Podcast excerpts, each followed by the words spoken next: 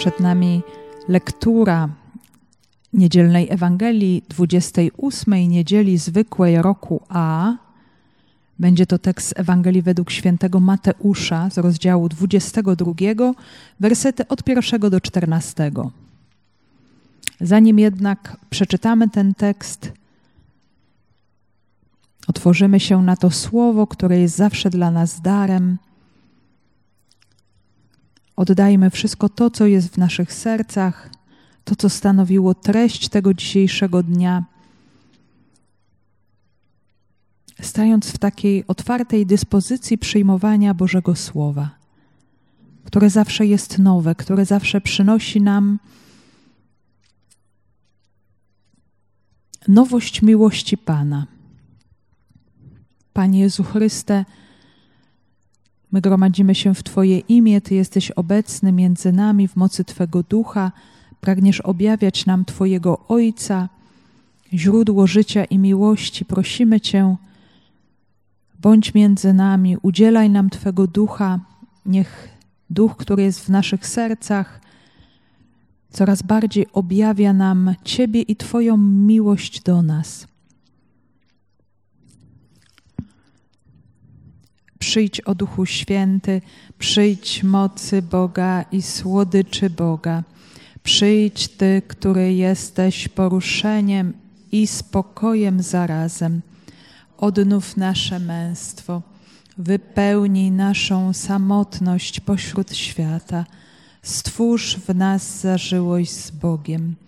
Przyjdź, duchu, z przebitego boku Chrystusa na krzyżu przyjdź z ust zmartwychwstałego. Z Ewangelii według świętego Mateusza.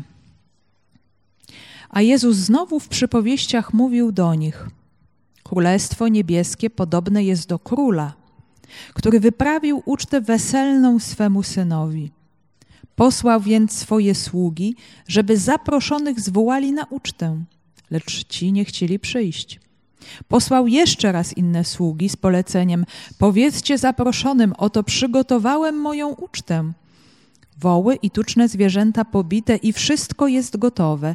Przyjdźcie na ucztę.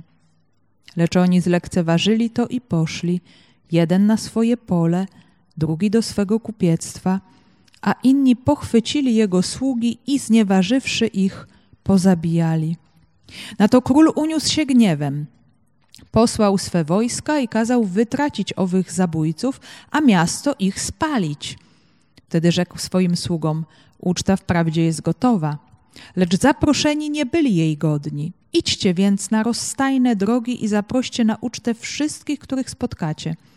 Słudzy ci wyszli na drogi i sprowadzili wszystkich, których napotkali, złych i dobrych. I sala napełniła się biesiadnikami. Wszedł król, żeby się przypatrzeć biesiadnikom i zauważył tam człowieka nieubranego w strój weselny. Rzekł do niego, przyjacielu, jakże tu wszedłeś, nie mając stroju weselnego? Lecz on oniemiał. Wtedy król rzekł sługom, zwiążcie mu ręce i nogi i wyrzućcie go na zewnątrz w ciemności. Tam będzie płacz i zgrzytanie zębów, bo wielu jest powołanych, lecz mało wybranych. Tekst też nam dobrze znany, przypowieści. E, niemniej jednak myślę, że jest dosyć dużo elementów tutaj, które domagają się wyjaśnienia i zrozumienia, jak my mamy e, odczytać tę przypowieść, jak my ją mamy odnieść do tajemnicy Królestwa Bożego, do Bożej miłości i zbawienia, które Bóg daje człowiekowi, w końcu jak mamy odnieść do naszego życia. Więc mamy przypowieść z Ewangelii Mateusza. Ona jest w tak zwanej tradycji podwójnej, bo też możemy znaleźć podobną wersję tej przypowieści w Ewangelii Łukaszowej w rozdziale 14 od 16 do 24, ale to też jest inny kontekst, bo Łukasz 14 to jest jeszcze podróż Jezusa do Jerozolimy. Tutaj wiemy, że Jezus już jest w Jerozolimie, to już jest końcowy etap jego życia, czas jego kontrowersji z oponentami. W Ewangelii Łukasza jest inny kontekst, jest czas podróży i jest tak dużo różnic, że niektórzy uczeni uważają, że jest to zupełnie inna przypowieść, ale też jest wiele podobieństw i też w naszej osobistej refleksji możemy też sobie porównać te dwa teksty. Tekst Mateusza z tekstem Łukaszowym z 14 rozdziału. Natomiast nasz tekst Mateuszowy znajduje się w kontekście 22 rozdziału, E, czy tego też, co było wcześniej, że Jezus przybył już do Jerozolimy, już wjechał do świętego miasta na osiołku, dokonał tego niezwykłego profetycznego gestu oczyszczenia świątyni, wypędzenia przekupniów, co oczywiście, jak wiemy, nie spowodowało likwidacji handlu na dziedzińcu pogan, ale było takim bardzo mocnym znakiem, poruszającym zwłaszcza tych, którzy świątynią zarządzali i dlatego uczeni, arcykapłani i inni notable próbują w jakiś sposób podważyć autorytet Jezusa, więc pytają, skąd jest ta Twoja władza? Kto ci dał tę władzę, żebyś tak czynił? Pytają o kwestię podatku, pytają o zmartwychwstanie, y, więc pojawia się sporo takich podchwytliwych pytań, a Jezus wszystkim po kolei odpowiada, i co ciekawe, posługuje się przypowieściami, czyli opowieściami, które nie mówią o nikim wprost, tak bezpośrednio, ale jednak odnoszą się do sytuacji człowieka, a też y, w szczególny sposób do sytuacji narodu wybranego. Więc to są kolejne przypowieści o dwóch synach, o niegodziwych dzierżawcach, i teraz właśnie mamy kolejną przypowieść z tej serii o uczcie królewskiej. Więc wszędzie widzimy e, taki swoisty dysonans, taki kontrast, że jest, jest jakiś ojciec, czy jest jakiś właściciel, gdzieś usłyszymy o królu, no i są jacyś odbiorcy jego słowa, jego zaproszenia, jacyś ludzie, do których on e, zwracają się ci główni bohaterowie i nie znajdują y, tutaj tych zaproszeń właściwych dla siebie, nie chcą z nich skorzystać i jest to powodem oczywiście wielkiego dramatu. Więc mamy tutaj kolejną przypowieść z tej serii. My oczywiście jesteśmy bardzo dobrze przyzwyczajeni do tej przypowieści i jakby ktoś nam kazał ją przypomnieć, to pewnie byśmy ją wyrecytowali mniej więcej z pamięci, ale ona powinna obudzić w nas pewne zdziwienie, bo dzieją się tam takie bardzo dziwne rzeczy, które nie są normalne, które powinny gdzieś y, nas zastanowić. To są takie sytuacje niemożliwe. Dlaczego ci, którzy byli już wcześniej zaproszeni, odmówili przyjścia na ucztę? W końcu uczta nie jest jakąś karą jest raczej czymś bardzo przyjemnym, jest ogromnym wyróżnieniem, zwłaszcza jeżeli chodzi tutaj o ucztę królewską. E, potem mamy jeszcze dziwniejszą sytuację, bo się okazuje, że miasto jest spalone, a zaproszenie na ucztę jest nadal e, aktualne. Czyli te wszystkie potrawy, tuczne zwierzęta, wszystko to przetrwało, tę wielką katastrofę zburzenia miasta? Jak to jest możliwe, że zaproszenie na ucztę dalej jest e, gotowe właśnie po tej karnej ekspedycji?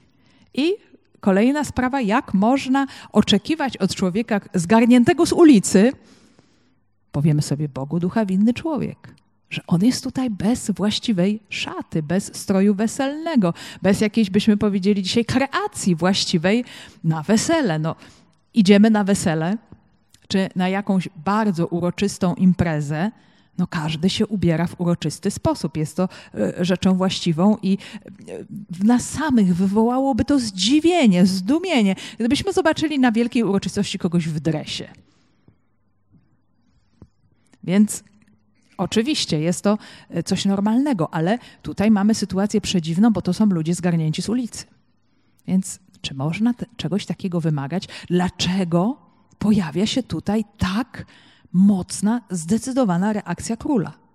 E? Tutaj widzimy te różne sytuacje, e, które się dzieją i, i które nam pokazują, że tu nie chodzi li tylko o to, co czytamy w tej pierwszej warstwie przypowieści, że tutaj nie chodzi o te zewnętrzne elementy, że one tylko na coś wskazują, one nas do czegoś prowadzą, e, tam jest coś głębiej pod spodem.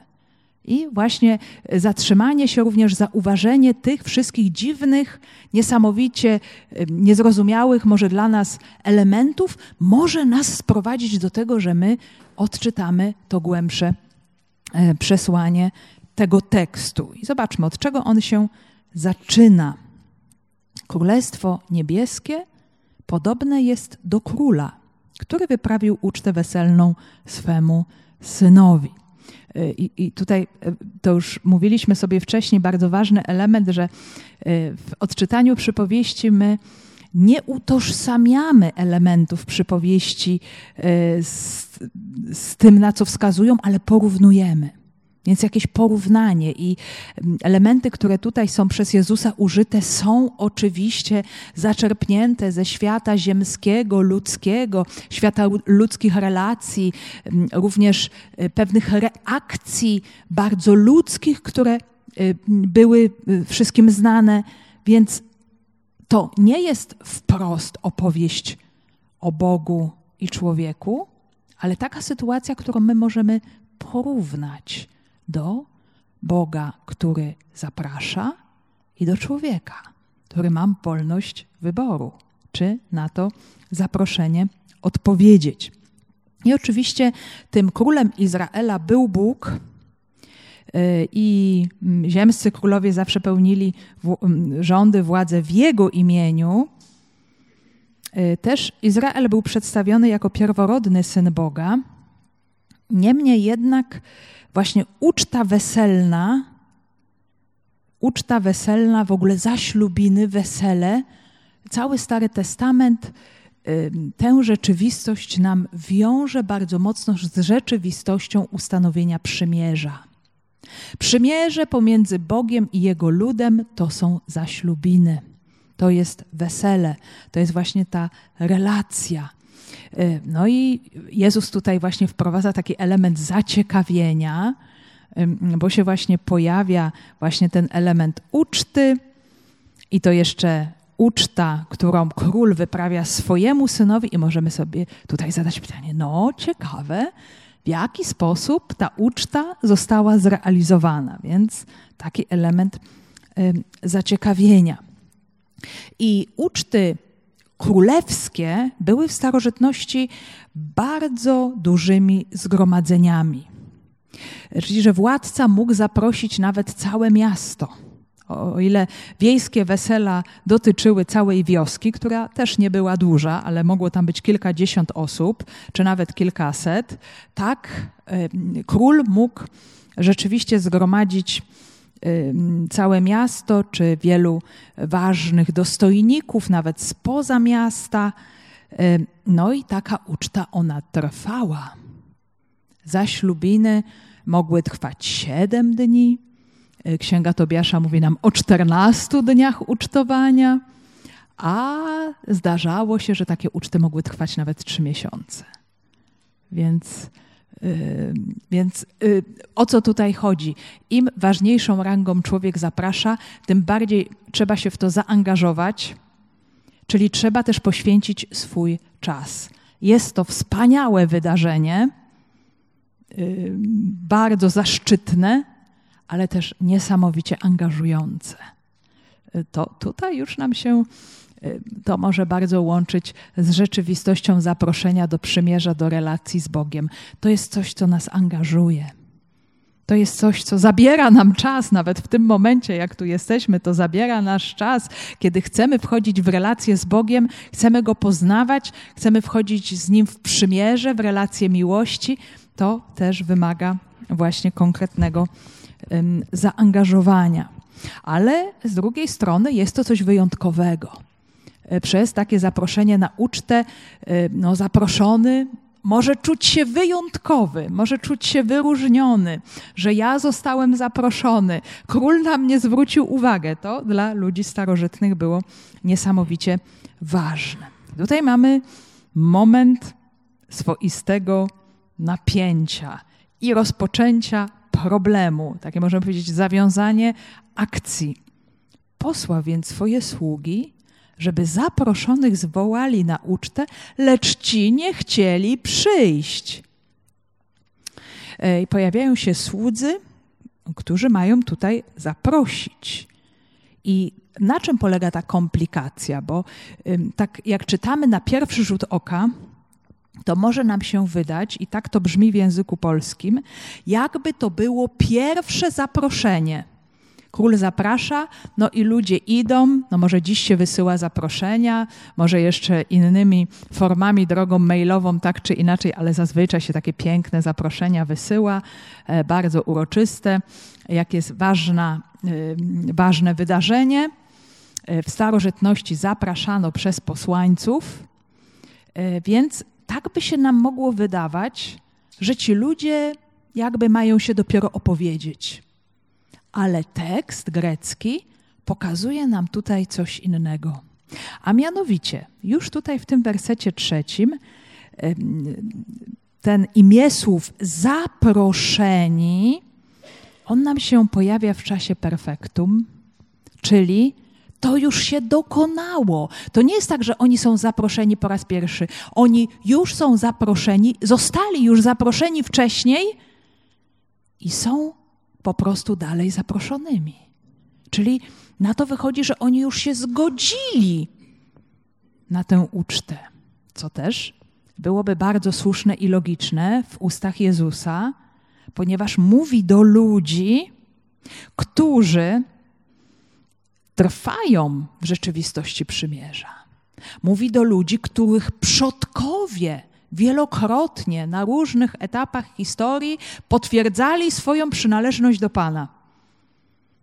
To przymierze się dokonało y, no, pod górą Synaj.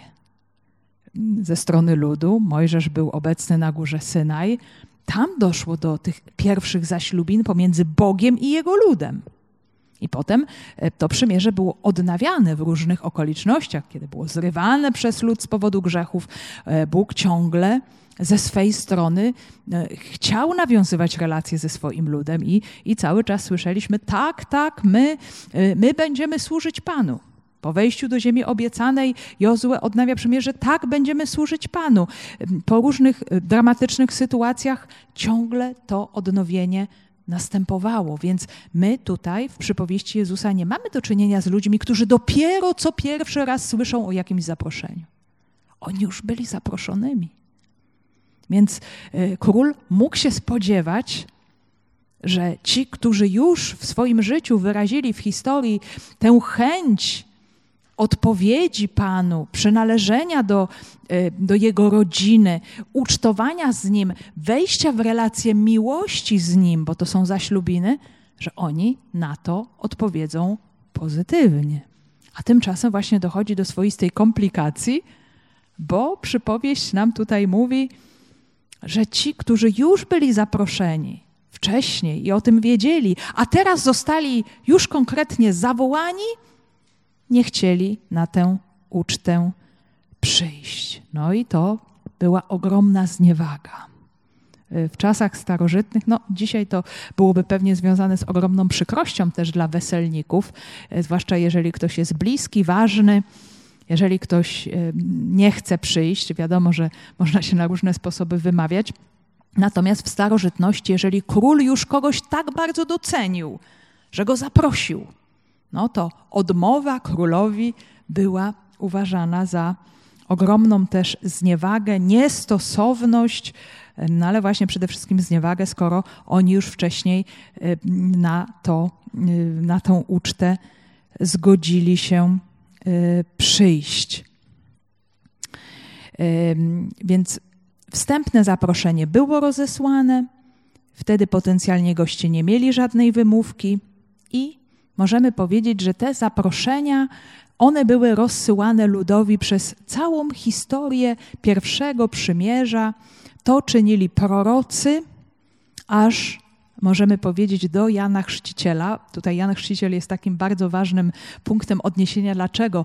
Bo to jest ten, który wskazuje na Pana młodego, na oblubieńca, na Mesjasza, na baranka Bożego. Tu szczególnie Ewangelia Janowa nam pokazuje Jana Chrzciciela jako tego, który e, właśnie, który w Jezusie widzi oblubieńca, a samego siebie widzi jako przyjaciela oblubieńca, który przygotowuje te zaślubiny.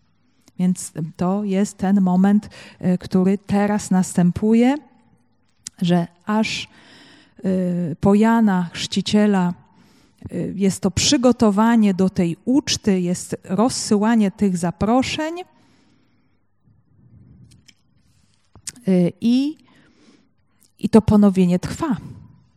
Bo pomimo tej pierwszej odmowy, no, słyszymy dalej, posłał jeszcze raz inne sługi z poleceniem: Powiedzcie zaproszonym, oto przygotowałem moją ucztę, woły i tuczne zwierzęta pobite i wszystko jest gotowe. Przyjdźcie na ucztę. I tutaj mamy jeszcze więcej szczegółów, bo już są argumenty bardzo mocno zachęcające, czyli wskazujące, że król już wszystko przygotował, że to jest uczta z wielkim rozmachem że tutaj już wspaniałe potrawy pachną. E, jest właśnie to zaproszenie do wspólnej radości, do świętowania. To jest też taki ważny element, my może też tak nie do końca go rozumiemy, bo e, w starożytności rzeczywistość braku, głodu była czymś bardzo częstym. Więc e, zawsze radość czasów mesjańskich wyobrażano sobie jako niekończącą się ucztę. Dlatego mamy te różne zapowiedzi uczt, Izajasz chociażby 25, że Bóg przygotuje dla mm, wszystkich ludów na górze ucztę z tłustego mięsa, z wybornych win. Więc to był taki właśnie obraz, symbol czasów mesjańskich, że w końcu nie będzie głodu bo ten głód się bardzo mocno ludziom dawał we znaki i oni mieli to ogromne pragnienie, że w końcu, kiedy Bóg ostatecznie zainterweniuje, że już będzie powszechna obfitość. To oczywiście też jest takim symbolem nasycenia człowieka i radości na wszystkich poziomach. E, nie tylko wypełnienie żołądka, bo to za mało. To jest ten poziom podstawowy. Natomiast chodzi tutaj oczywiście o coś więcej. I znów pomimo tego kolejnego zaproszenia pojawia się jakaś odmowa, jakaś niechęć, i niektórzy próbują tutaj widzieć już y, dalszą próbę Bożego działania, zapraszania Izraelitów już w czasach apostolskich kiedy to właśnie naród wybrany był pierwszym odbiorcą rzeczywistości zbawienia w Chrystusie, że najpierw to zbawienie było skierowane właśnie do Żydów. No i tutaj podobnie. Tak jak nawoływanie proroków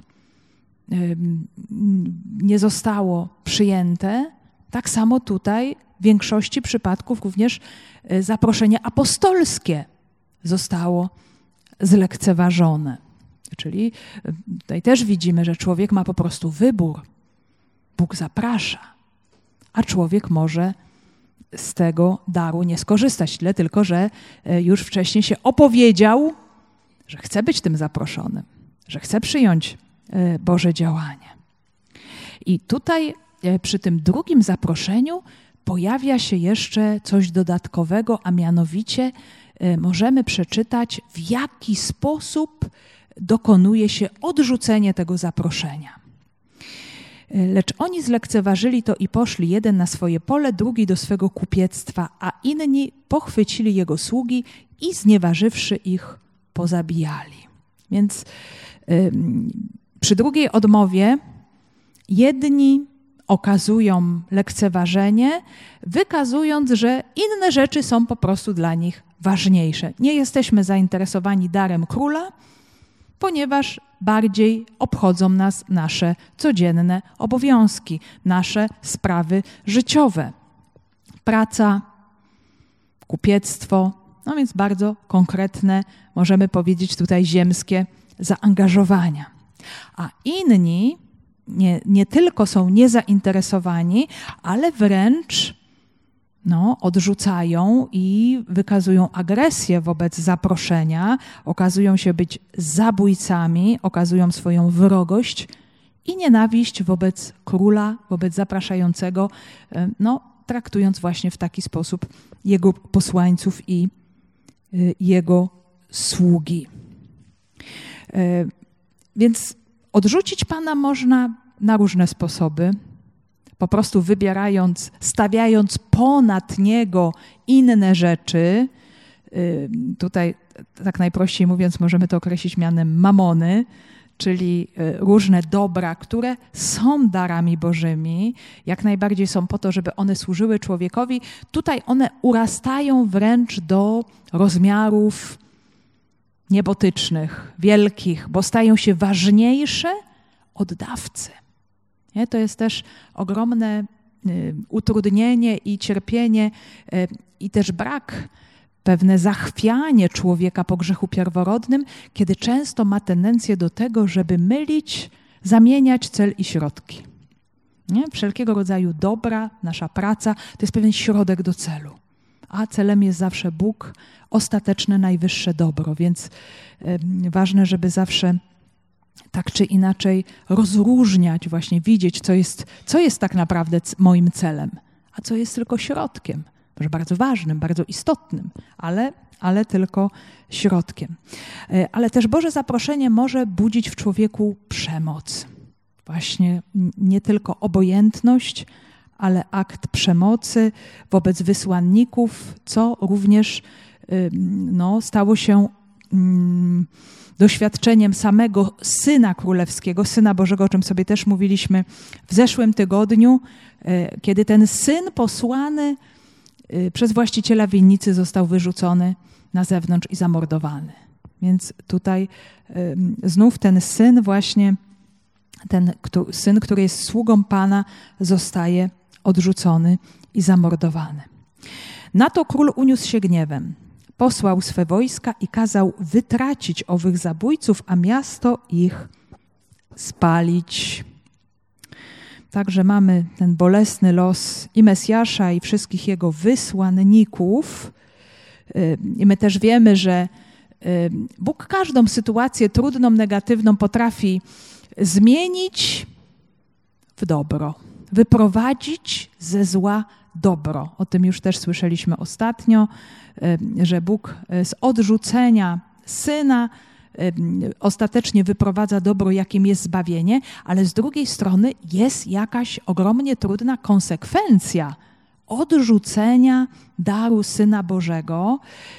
No i mamy tutaj no właśnie obraz najazdu na miasto, śmierci zabójców, spalenie miasta i oczywiście tu możemy widzieć jakąś aluzję, odniesienie do e, zburzenia Jerozolimy w roku 70.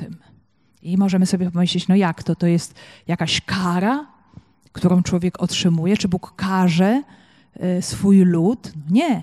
To jest po prostu konsekwencja pewnego wyboru. Ponieważ Jezus, który przychodzi do Jerozolimy, jak pamiętamy, to jest bardzo ważny ten kontekst właśnie, on przychodzi jako król pokoju. Jedzie na osiołku, czyli realizuje proroctwo Zachariasza 9:9 i oni wszyscy wiedzieli, że ten król Zachariasza 9:9 to jest król pokoju. On przybywa do Jerozolimy, aby zniszczyć oręż, aby pokazać drogę pokoju. A oni odrzucając go, wybierają drogę wojny. Nie chcą pokojowego króla. Ciągle dążą do konfrontacji z Rzymianami. I, I, zobaczmy, kolejna sprawa, chociażby y, y, to wołanie o uwolnienie Barabasza. Pamiętamy, Barabasz był zbrodniarzem. Barabasz y, no, właśnie prawdopodobnie był człowiekiem, który walczył w zamieszkach. Zamordował Rzymianina i dlatego został tutaj uwięziony i czekał też na proces, pewnie na ukrzyżowanie. Więc oni uwalniając, czy starając się o uwolnienie Barabasza, wybrali właśnie taką drogę dla swojego ludu. No i, i, i, zobaczmy, to jest właśnie taka trudna sprawa, że tak to jest, że co wybieram, na co się decyduję, to potem ostatecznie to mam. I, I przychodzą na mnie też konsekwencje tego mojego wyboru. I tą konsekwencją co jeszcze się dalej w kolejnych latach, już po zmartwychwstaniu Jezusa i e, w czasach e, rozwoju pierwotnego Kościoła, cały czas stronnictwa, zwłaszcza zeloci, oni dążyli do tej konfrontacji zbrojnej. I potem wybuchło pierwsze powstanie, wojna żydowska w 66 roku. No i, i to się skończyło tak, jak się skończyło. Więc e, tutaj mamy to, to porównanie, to zestawienie, otrzymali wybór. Albo wybierasz króla pokoju, albo wybierasz kogoś innego. I też doświadczasz konsekwencji tego własnego wyboru. Oczywiście y, to jest pewien obraz, i my nie możemy, tak jak powiedziałam, utożsamiać y, tego króla z Bogiem, bo Bóg na pewno nie wysłał wojsk rzymskich przeciwko Jerozolimie, jest to pewien obraz, w jaki sposób działali ziemscy królowie w czasach Jezusa. Jakie były te ziemskie reakcje na różnego rodzaju zniewagi. Natomiast odnosząc to właśnie tutaj do tej rzeczy, rzeczywistości historiozbawczej, no właśnie możemy zauważyć jakąś konsekwencję e, wyboru niepokoju, ale wojny, mm, konfrontacji. Więc Jezus y, właśnie pokazuje też w tym obrazie, jak działają ci ziemscy królowie, jakby postąpił Herod albo inni y, w takiej właśnie sytuacji, żeby jakoś też y, pokazać pewną ludzką sytuację swoim słuchaczom. Natomiast wiemy, że sam Jezus wielokrotnie mówił: Nie tak będzie u Was. Królowie uciskają narody, wyzyskują je. Y, I Jezus mówi właśnie, nie tak będzie u was. U was będzie inaczej. Największy z was będzie waszym sługą, tak jak Jezus. Więc y, ta rzeczywistość Królestwa y, Bożego no, jest zupełnie czymś innym niż te ziemskie struktury. No dobrze, miasto jest spalone, Chociaż jak wiemy, w 70 roku zasadniczo spalona została jedynie świątynia jerozolimska tak doszczętnie, natomiast, czy prawie doszczętnie, natomiast w, w części miasto się po prostu ostało. Niemniej jednak tutaj ten obraz jest taki bardzo dotkliwy, ale możemy zobaczyć coś zaskakującego, bo król mówi: Uczta wprawdzie jest gotowa, lecz zaproszeni nie byli jej godni. Idźcie więc na rozstajne drogi i zaproście na ucztę wszystkich, których spotkacie. Zaskakujące. Miasto spalone, a uczta czeka. Woły są nadal świeże. I, I król chce zaprosić na swoją ucztę. Więc y, moglibyśmy tutaj zadawać te pytania, jak to jest możliwe, ale to zupełnie autora nie interesuje, narratora nie interesuje w tej opowieści i od razu to nam pozwala zauważyć, że chodzi tutaj o coś innego. Że tu jest właśnie jakiś głębszy wydźwięk, że tu nie chodzi o te woły i o tą ucztę, i o te jedzenie i o te super drinki, ale o rzeczywistość całkowicie y, głębszą, więc Brak przyjęcia przez naród wybrany przez Izrael y, w większości przypadków zbawienia, właśnie ta uczta, uczta Syna Królewskiego to jest to zbawienie, to są te zaślubiny, to jest to dopełnienie daru przymierza w Jezusie Chrystusie, no nie sprawia, że to zaproszenie króla jest już skończone, że król odniósł porażkę, że y, ten dar został odrzucony i już koniec z nim. Pan Bóg ma zawsze plan B. Już wiemy, że Pan Bóg potrafi wyprowadzić y, swoje dobro z każdej sytuacji. I tutaj y, Pan Bóg nie rezygnuje z człowieka, widząc pewien opór, pewną niechęć, mówi: Zapraszajcie innych. Y, uczta wprawdzie jest gotowa, lecz zaproszeni nie byli jej godni. Idźcie więc na rozstajne drogi, zaproście na ucztę wszystkich, których spotkacie. Więc otwarcie rzeczywistości uczty, czyli Królestwa Bożego, czyli przymierza na tych, którzy no właśnie, no zupełnie nie byli tego świadomi, że są do tego zaproszeni. Że to może być dla nich również możliwe. Nie? Więc to, to, widzimy w całej y, opisie Nowego Testamentu, w dziejach apostolskich, jak zaczynają do kościoła wchodzić poganie, jak potem Paweł, wielki apostoł narodów, też to interpretuje, y, mówiąc, że Izrael nie został odrzucony żadną miarą, bo dary Boże są nieodwołalne, ale tę sytuację Bóg wykorzystał, żeby przyjąć pogan do kościoła. A na samym końcu również Izrael rozpozna Mesjasza.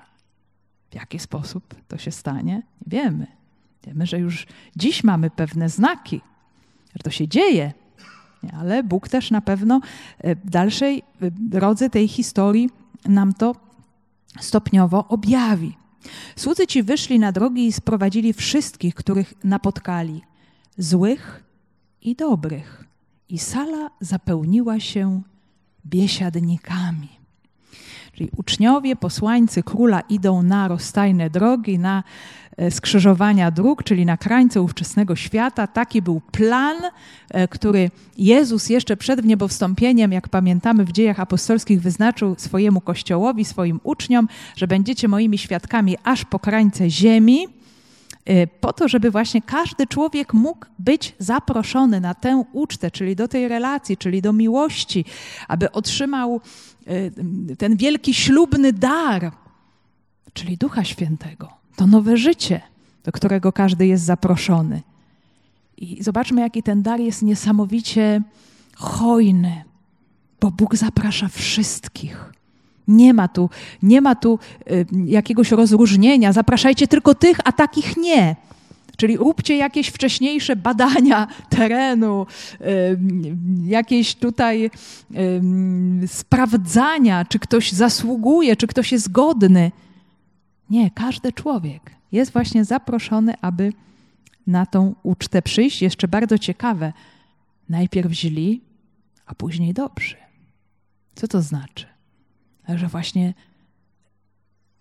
lekarz przychodzi do tych, którzy się źle mają i chce ich uratować.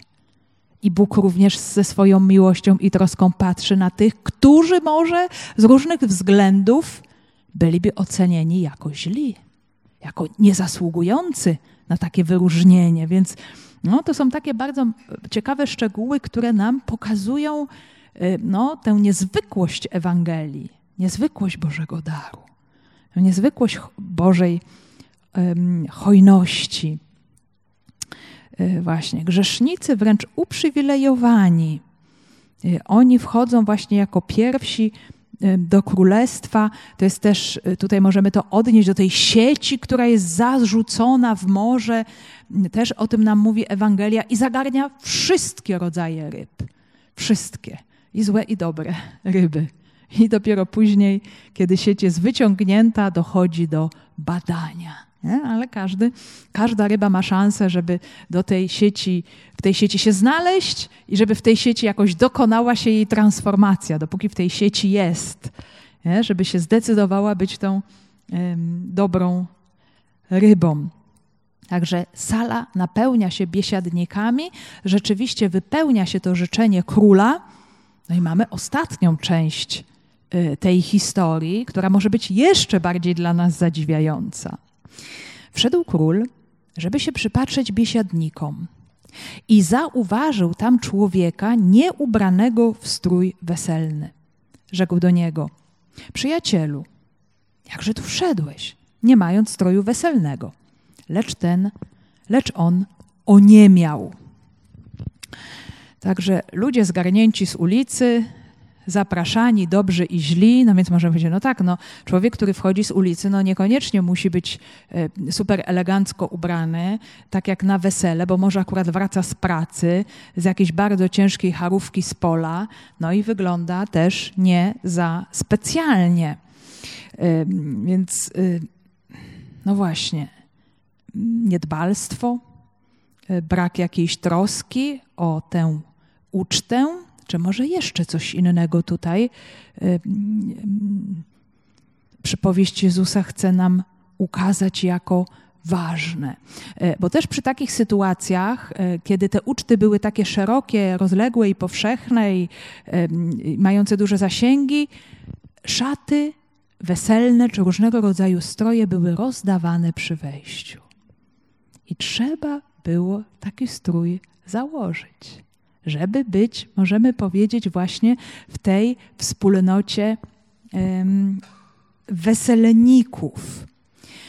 E, I, I, bardzo ciekawy jest ten obraz, ta reakcja króla, bo król się zwraca bardzo przyjaźnie do tego człowieka. Sobie wyobraźmy, wszyscy sobie chodzą w jakimś e, konkretnym stroju, bardzo szczególnym, i nagle jeden człowiek zupełnie się odróżnia, nie ma tego stroju. Jakby wygląda też zupełnie inaczej, więc e, no nie jest tak, że on jest od razu zgromiony przez króla, od razu wyrzucony, ale król go pyta bardzo, bardzo życzliwie: Przyjacielu, jakże tu wszedłeś, nie mając stroju weselnego?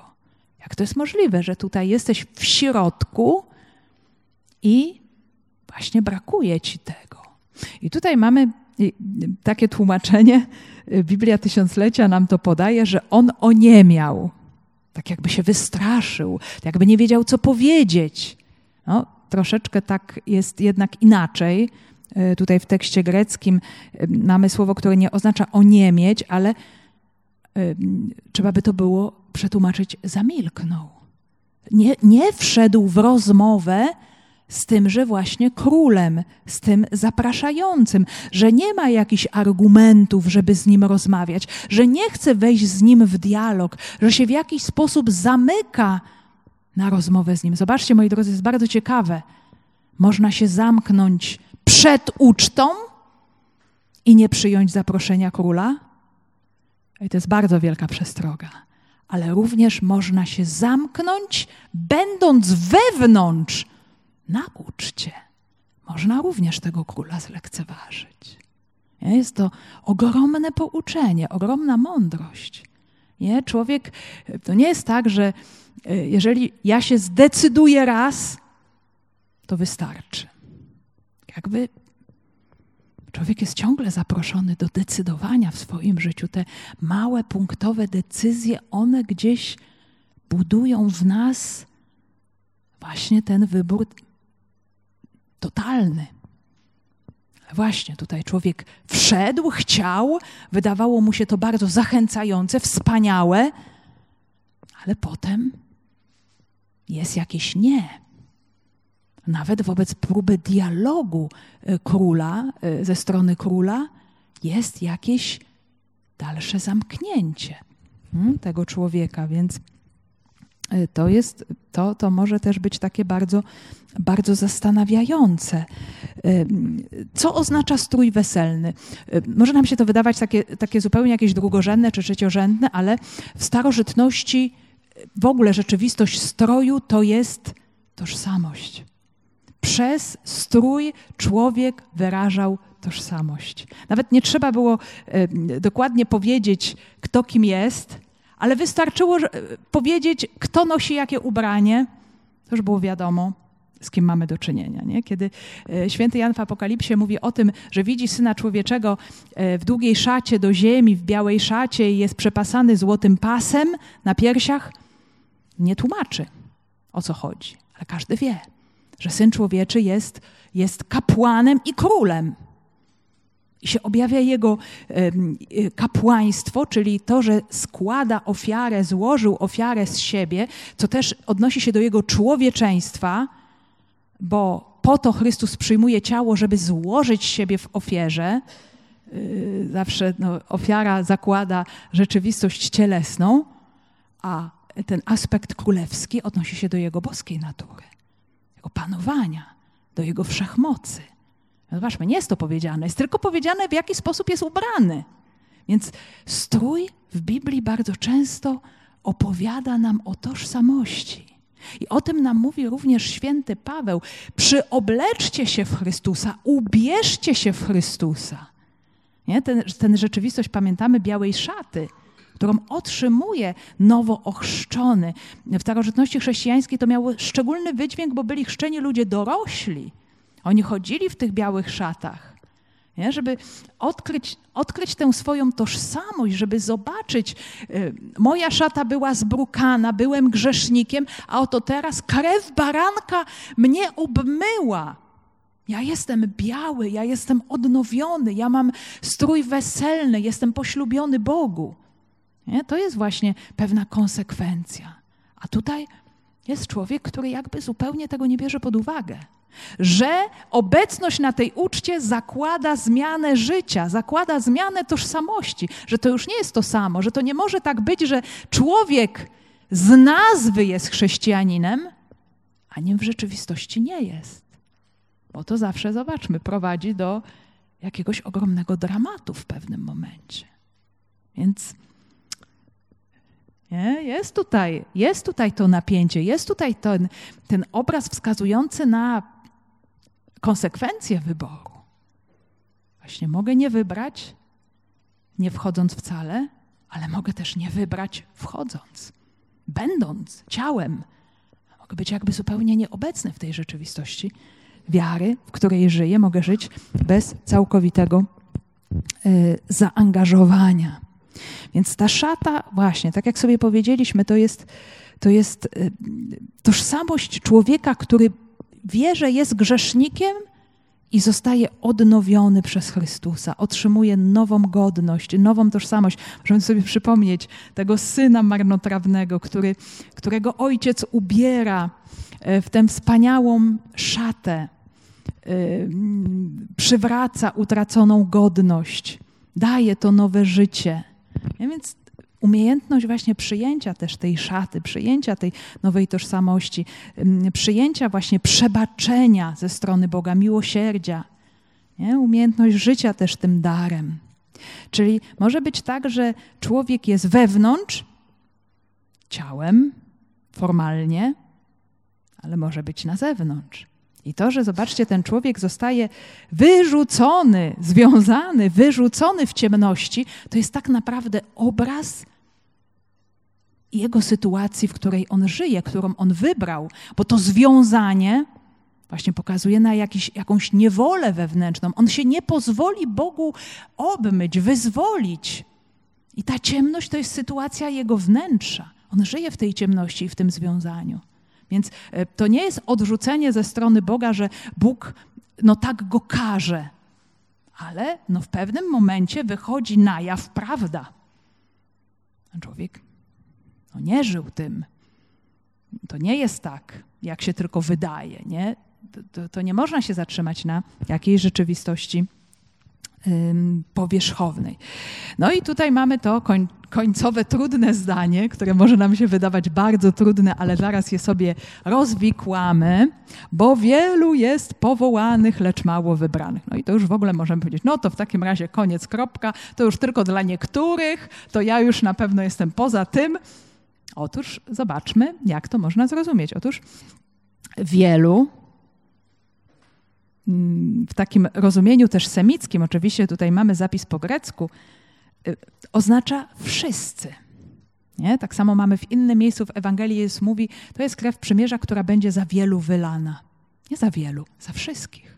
Wielu znaczy wszyscy są powołani. Zaś niewielu, oligoi, znaczy nie wszyscy są wybrani. Y, I o co tutaj chodzi? Zaproszenie jest skierowane do wszystkich. I najpierw właśnie lud pierwszego przymierza, i później kolejne zaproszenie, i potem kolejne zaproszenia, i na rozstajnych drogach kolejne zaproszenia. Wszyscy, absolutnie wszyscy są powołani, są wezwani, są zaproszeni. A co to znaczy, że nie wszyscy są wybrani? To znaczy, że nie wszyscy na to zaproszenie odpowiadają. Bo ten wybór to już jest moja decyzja. To jest to, co ja z tym zaproszeniem zrobię. Czy przyjmę to zaproszenie na serio, czy też je odrzucę, czy się zajmę czymś innym, czy postawię coś innego wyżej, czy w ogóle będę niszczyć zapraszającego, czy w ogóle przyjmę to zaproszenie, a będę żyć tak, jakby zupełnie inaczej, jakbym zaproszona nie była. Więc, więc wybrany to jest ten, kto na serio traktuje zaproszenie, kto przyjmuje ten dar. To jest tak, jak mamy po prostu wszystko dane w rękę, ale potrzebujemy zastosować. Lekarz nam daje lekarstwa, ale ja je muszę zażyć. Lekarz tego nie zrobi za mnie, choćby bardzo chciał mi pomóc całym sercem, nie? To jest właśnie ta rzeczywistość wolnego wyboru, że zobaczmy, Bóg nas tak bardzo szanuje, że nigdy, przenigdy, choćby serce mu pęka z tęsknoty za nami, nigdy nas nie zmusi do tego, abyśmy ten jego dar przyjęli.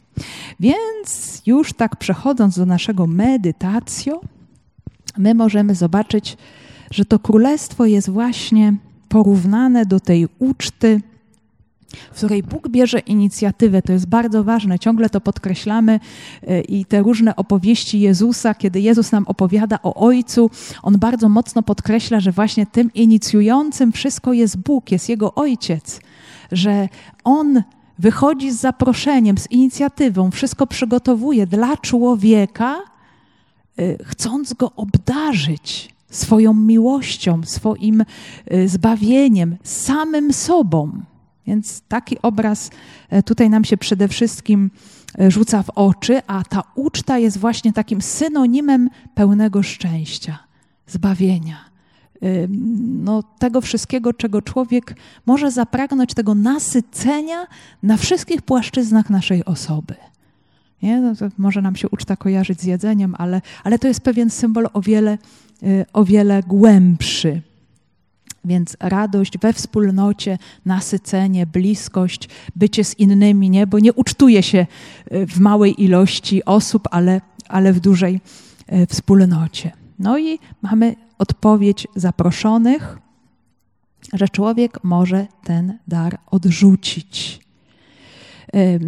I ci, którzy się gromadzą, ci, którzy przychodzą, bo zobaczmy, Kościół to jest właśnie to zgromadzenie zaproszonych, ta wspólnota zwołanych, wezwanych do dania odpowiedzi, właśnie tą moją odpowiedzią, ta, ta moja odpowiedź jest symbolizowana przez ten strój, przez tę szatę godową, przez y, to przyoblekanie się y, w Jezusa Chrystusa. I y, Bóg ma inicjatywę, ale pozostawia też człowiekowi wolność, wolność wyboru. I teraz mamy takie trzy postawy wobec królestwa, my możemy właśnie tutaj zobaczyć, jak mogę odpowiadać czy nie odpowiadać na to Boże zaproszenie. Czyli po pierwsze, są ci, którzy nie są wcale tym zainteresowani, skupiają się na różnych rzeczach tego świata. Druga grupa to są zadeklarowani wrogowie, nie, nie tylko, że są obojętni, ale y, wręcz walczą z zaproszeniem króla y, i co prowadzi też do jakiejś ludzkiej katastrofy. Trzecia grupa to są ci, którzy przychodzą, ale nie mają szaty godowej, czyli są już wewnątrz, przynależą do kościoła tylko zewnętrznie, ale nie przyoblekli się Chrystusa. Nie odpowiedzieli na to zaproszenie tak do końca, tak w pełni. No i możemy powiedzieć, że nie ma tutaj o tym mowy, ale na pewno tak jest. Jest ta czwarta grupa, czyli ci, którzy przyjęli zaproszenie i ci, którzy y, y, przyjęli tę szatę, y, chociaż czasami ta szata im się jakoś może zabrudzi, ale nieustannie liczą na odnawianie tej szaty właśnie we krwi baranka, ciągłe oczyszczanie E, i czynienie siebie godnym właśnie tego zaproszenia i, i tej nowej tożsamości. Że to są ludzie, którzy są nie tylko właśnie e, wezwani, ale odpowiadają, e, stają się tymi wybranymi, czyli odpowiadają na ten dar króla. No i możemy sobie zadać pytanie, o to w ogóle, co mnie porusza w tej przypowieści, co dla mnie osobiście jest dla nie, w tej przypowieści ważne, godne zauważenia. Też oczywiście e, w własnej osobistej refleksji na modlitwie e, mogę pomyśleć o mojej łasce chrztu, o tej szacie, którą otrzymałem, otrzymałam I czy może jest coś, co mnie zatrzymuje jeszcze, żeby w pełni przyjąć ten dar?